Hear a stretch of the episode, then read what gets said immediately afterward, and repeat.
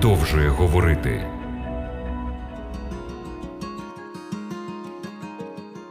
Шановні радіослухачі, радий вітати вас на хвилях радіо Голос Надії в програмі Біблія продовжує говорити. З вами я, її ведучий Володимир Гриневич. Вам подобається фотографуватися групою? Мені особисто не подобається, але іноді немає вибору. Зверніть увагу, на кого ви дивитеся в першу чергу, коли перед вами роздрукована фотографія. Поза всяким сумнівом можна сказати, що в першу чергу ми дивимося на себе. Підсвідомо на нас впливають природні бажання знайти своє обличчя на груповій фотографії. І якщо ми вийшли добре, тоді дивимося і на інших.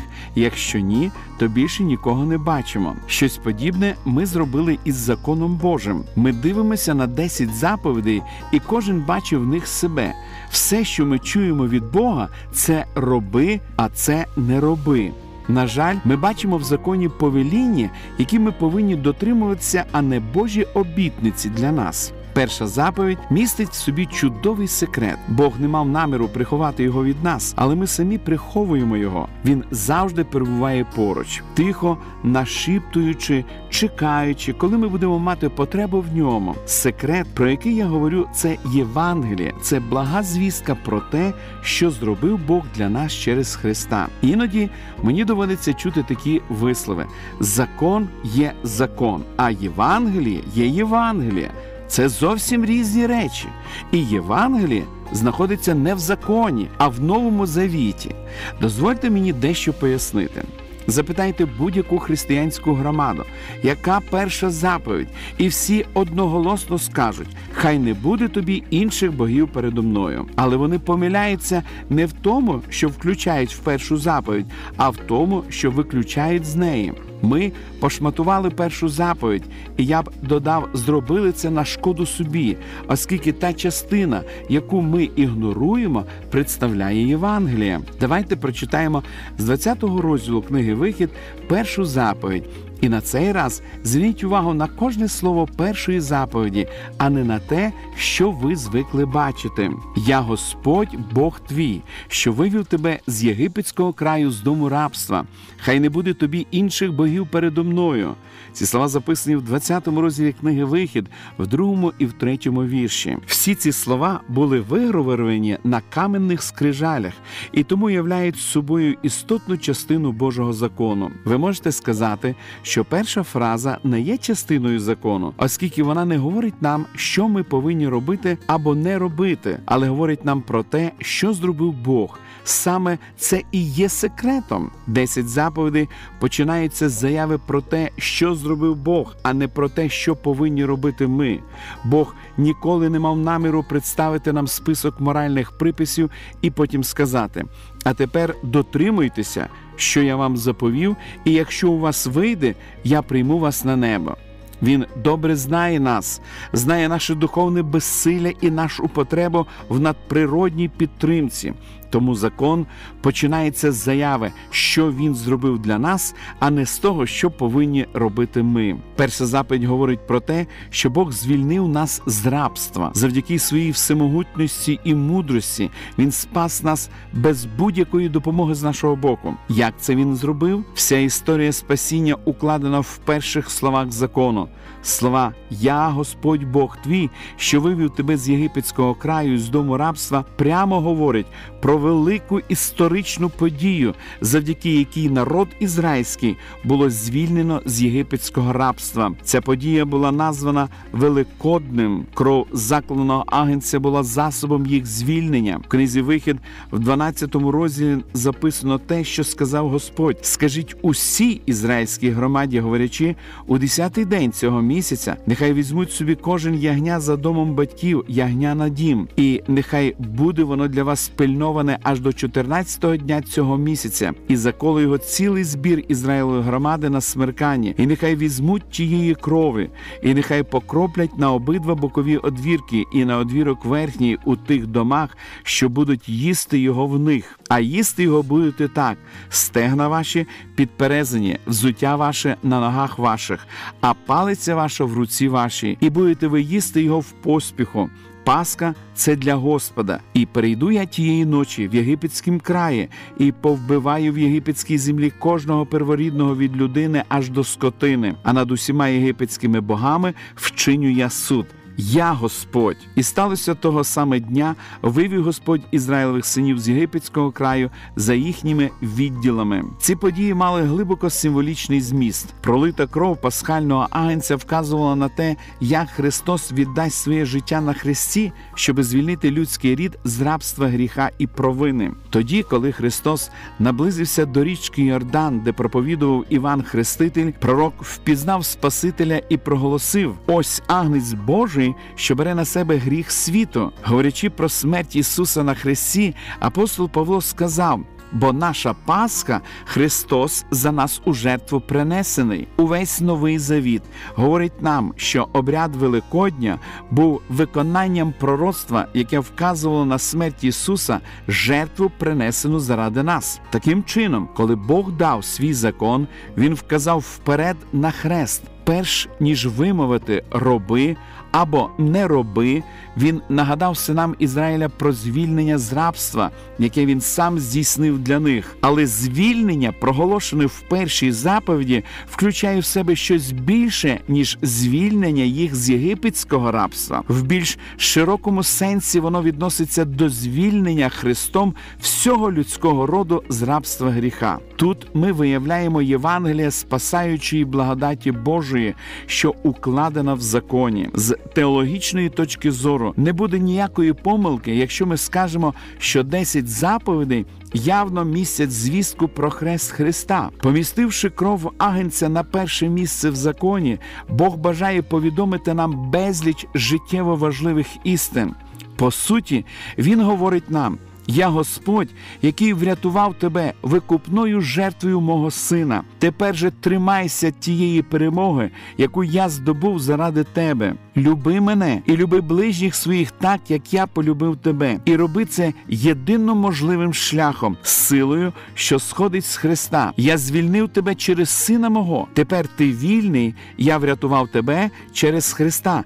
Тепер ти врятований. Істина в тому, друзі, що єдиний шлях, яким ми можемо бути спасені від гріха, це любов Божа. Тільки завдяки його любові ми можемо жити в слухняності Божому законові. Цього не можна досягти ні силою волі, ні почуттям провини, ні почуттям обов'язку. Тут не досягне успіху, ні страх перед вічною загибелю, ні бажання досягти неба. Тільки Бог один, тільки Він може знищити силу гріха. Він знає це і з нетерпінням поспішає нас врятувати. Говорячи через пророка Ісаю, Бог допомагає нам зрозуміти, що він зробив для нас і як ми повинні йому відповісти. Провини твої. Постарав я, мов хмару, і немов мряку гріхи твої.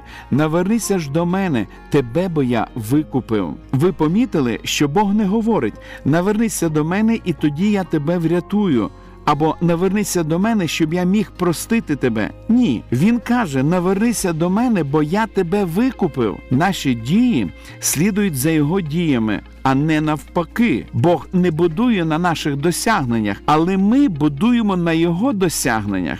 Не наше вшанування закону пускає в хід Божу благодать, але його спасаюча благодать спонукує нас вшановувати його закон. Сила істинного послуху полягає в розумінні того, що Бог уже здійснив для нас через Христа по своїй великій благодаті, яку неможливо заслужити. Ми покликані прийняти спасіння, яке Він придбав для нас, і ходити в ньому. По-перше, існує об'єктивний факт нашого спасіння, досягнутого Христом без нашого сприяння. Це центральна істина десяти заповідей, без якої закон перетворився б в звичайний ідеальний моральний кодекс, позбавлений будь-якої сили. По-друге, існує суб'єктивний досвід цього спасіння, яке потрібно прийняти вірою в Божу благодать, що здійснила наше спасіння. Абсолютно реально те, що, будучи в людському єстві, Христос жив безгрішним життям, взявши всю відповідальність за наші гріхи, Він був розп'ятий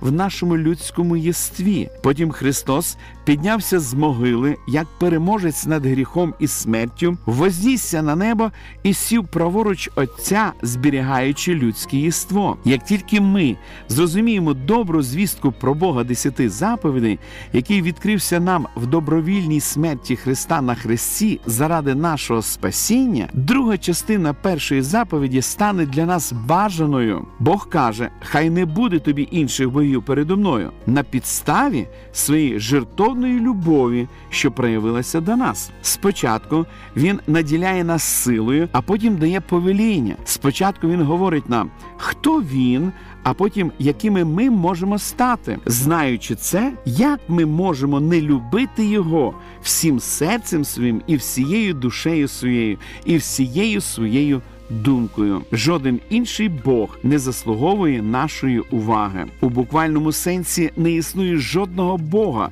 який би заслуговував нашої уваги, крім Бога, який відкрився нам в Ісусі. Тільки Бог, який готовий був померти заради свого творіння, може претендувати на наше поклоніння. Любов пробуджується тільки любов'ю, і Бог у Христі віддав нам всю свою любов, щоби і ми, в свою чергу, любили Його. Як тільки ми відкриємо Євангеліє в законі, тоді ми сприйматимемо всі заповіді як обітниці і всі його вимоги як джерело сили. Бог не дає нам жодної заповіді, для виконання якої не дав би досить сили. Посланні до римлян в п'ятому розділі написано: любов Божа вилилася в наші серця Святим Духом, даним нам, бо Христос. Коли ми були ще недужі, з своєї пори помер за нечестивих, бо навряд чи помре хто за праведника, ще бо за доброго може хто і відважиться вмерти. А Бог доводить свою любов до нас тим, що Христос умер за нас, коли ми були ще грішниками. Ці слова написав апостол Павло в посланні до римлян, п'ятому розділі, вірші з 5 по 8. Згідно з цим уривком, робота Святого Духа полягає в тому, щоб постійно спрямовувати нашу увагу до вищого откровення любові на Христі, наповнювати наші серця Божою любов'ю. Очевидно, що хрест, поміщений в першій заповіді, займає центральне місце в законі і є каталізатором, встановленим Богом для послуху всьому законові. Зверніть увагу на слова апостола Павла, що записані в другому посланні до коринтян в п'ятому розділі. Бо Христова любов спонукує нас, що думає так. Що коли вмер один за всіх, то всі вмерли, а вмер він за всіх, щоби ті, хто живе, не жили вже для себе самих, а для того, хто за них був умер і воскрес. Тут апостол Павло підкреслює, що коли ми розуміємо і віримо в любов Христа, явлену на Христі, вона спонукує нас до дій і дає нам силу для цього. Коли ми пізнаємо любов Христа, хоча і не без боротьби, ми добровільно перестаємо жити для самих себе і починаємо жити для нього. Його любов це єдина сила у всесвіті, досить сильна і прекрасна, щоб підкорити наше прагнення до егоцентризму, яке панує в нашому грішному єстві. Коли Божа любов охопить нашу душу, вона розіб'є силу егоїзму, і послуг закону Божому стане не тільки можливим, але і обов'язковим. Наша душа тоді повторить слова царя Давида: Твою волю чинити, мій Боже, я хочу, і закон твій у мене в серці. Ми продовжимо дослідження святого Писання в наших подальших передачах.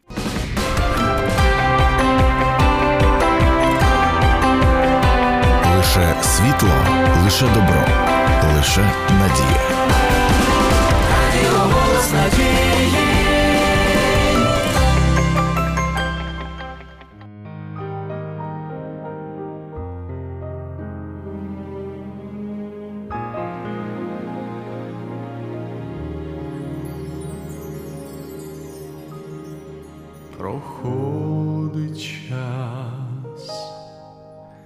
минають дні, роки вперед спішать, вдруге наш Господь. В славі знов гряде. Часом здається, вже мені, що я про все забув, та в серце Спаситель війти та.